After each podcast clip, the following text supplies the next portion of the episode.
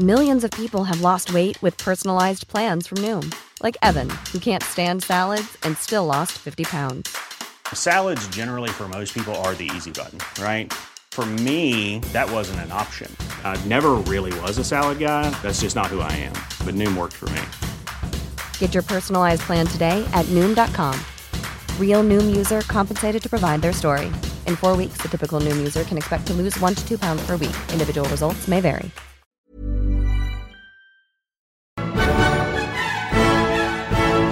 Good evening and welcome to the History of Alchemy podcast. I'm Travis Dow. And I'm Pete Coleman from the Bohemicon podcast. So today we'll talk about Khalid ibn Yazid. And alchemy, Khalid refers to a historical figure, Khalid ibn Yazid, who died in 704. And he was an Umayyad prince, brother of, brother of, I might probably butcher this, sorry guys, it's Muawiyah II, who was briefly caliph. So the Umayyad Caliphate stretched all the way from Spain to Persia. So, quite the powerful guy. And I want to point out the date 1704 because that's that's significant. That's much earlier than anybody else we've talked about on, on the show. Prince Khalid basically lost the chance of, inher- of inheriting the title, but he took an interest in, in the study of alchemy when he traveled to Egypt. So he was also a huge book collector, and he was kind of key or really helped facilitate the translations into Arabic of existing literature. If it is indeed all the same person, which is, is hard to say, it is to this Khalid that in the West it was called Khalid Rex with a C, so instead of KH, or basically, you know, King Khalid. That's what they refer to as this great Arabic collector of literature and then translating them all from various sources, mostly Greek, into Arabic. So this is an important note because um, he actually has a reputation because of this of translating basically all Greek knowledge at the time and kind of collaborating it and putting it into one collection, let's say.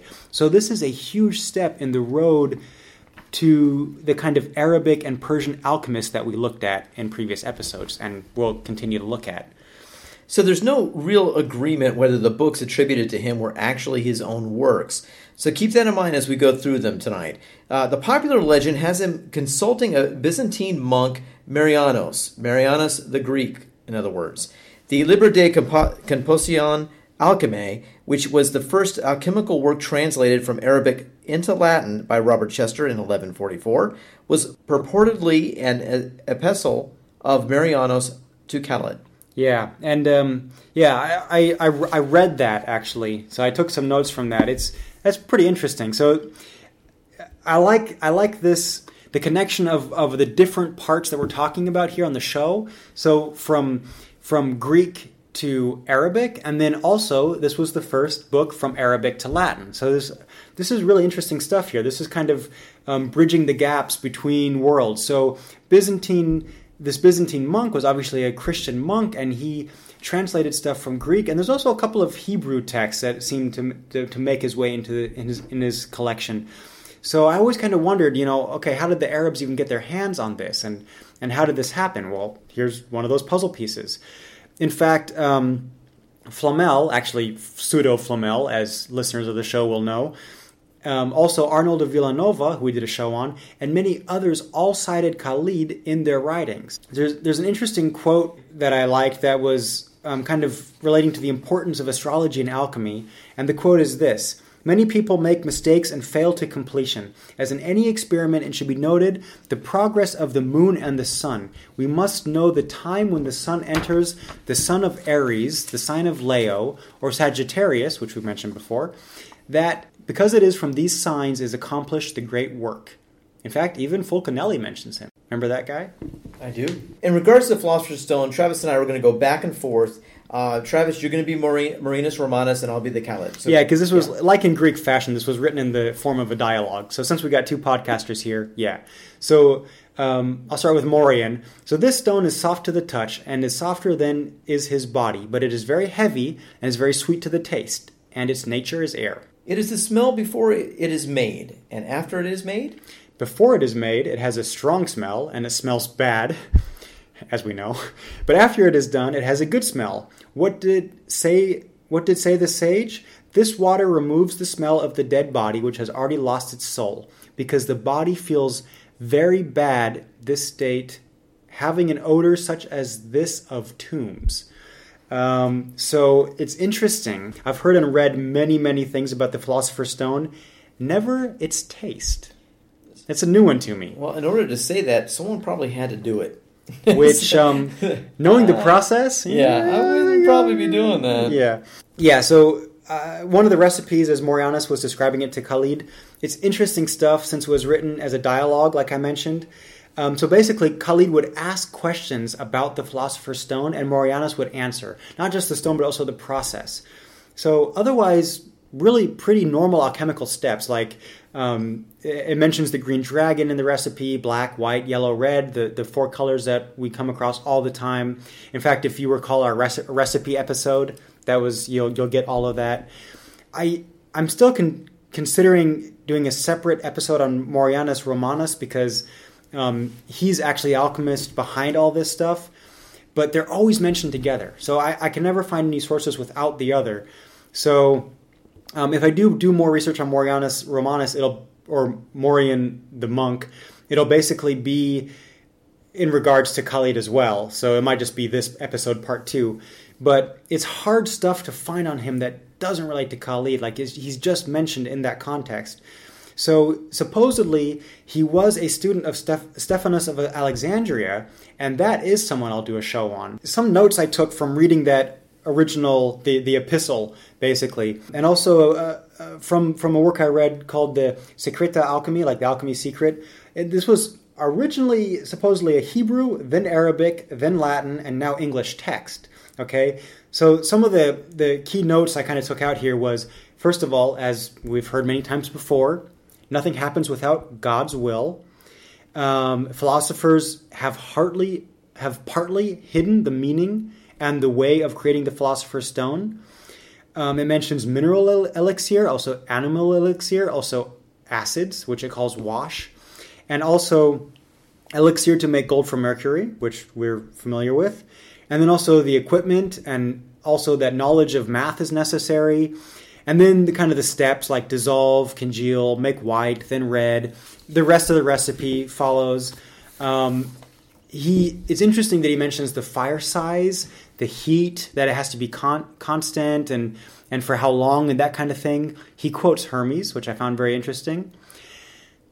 And then less interesting maybe is that it has to be in in hot horse dung for 40 days, and you're constantly renewing the dung. So it definitely doesn't taste sweet or smell nice. Part not at all. Yeah.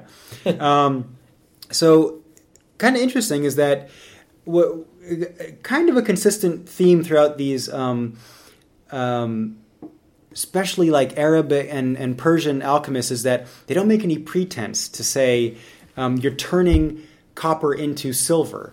But he says that if so, once you created the stone, there's a 250 to one ratio of copper or steel to the philosopher's stone, and when you when you mix them, it will become silver. And is pretty clear to my modern eyes, at least I, I think, that you're basically shining it. If it's copper, you're whitening it to a degree. You're creating an alloy in some ways um, that just makes it look clean, shiny like silver. I'm not sure they're actually saying that they're creating silver. It just seems like that they're saying, okay, here's how you make something appear like silver.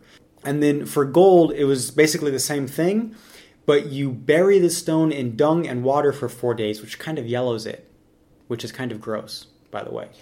What, would give the appearance of gold? I mean, that that's that's the key in this situation. Yeah, and so and, I, and again, I wonder, do the, do they are they implying that it really turns to gold? Because I didn't get that impression from reading the the recipe at all. It seems like maybe no, not making here, it... but in previous alchemy, uh, yes, yeah, a- absolutely. The idea was tra- transmutation.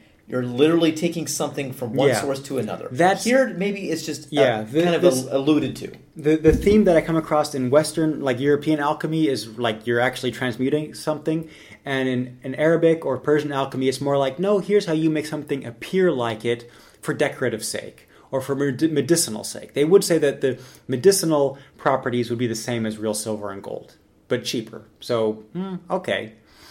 Um, anyways, that's that's probably the most interesting things I've found on these guys. So I don't want to bore you with any other peripheral details. So um, yeah, short and sweet. Yeah, sounds good to me. All right. Thank you very much for listening. Take care. You've been listening to the History of Alchemy podcast with Travis Dow and Pete Coleman. For more information about this episode, other episodes, and other information about alchemy, alchemists, and related subjects, visit historyofalchemy.com. Find us on iTunes, subscribe, review, and don't forget to rate us. We'd love to hear from you. Send your comments, ideas, and corrections to podcast at historyofalchemy.com or get in touch via Facebook on the History of Alchemy podcast page or Twitter at Alchemy Podcast. Tune in to our sister podcast all about the Czech Republic, Bohemicon, which is also available on iTunes or on bohemicon.com. Until next time on the History of Alchemy podcast, thank you for listening.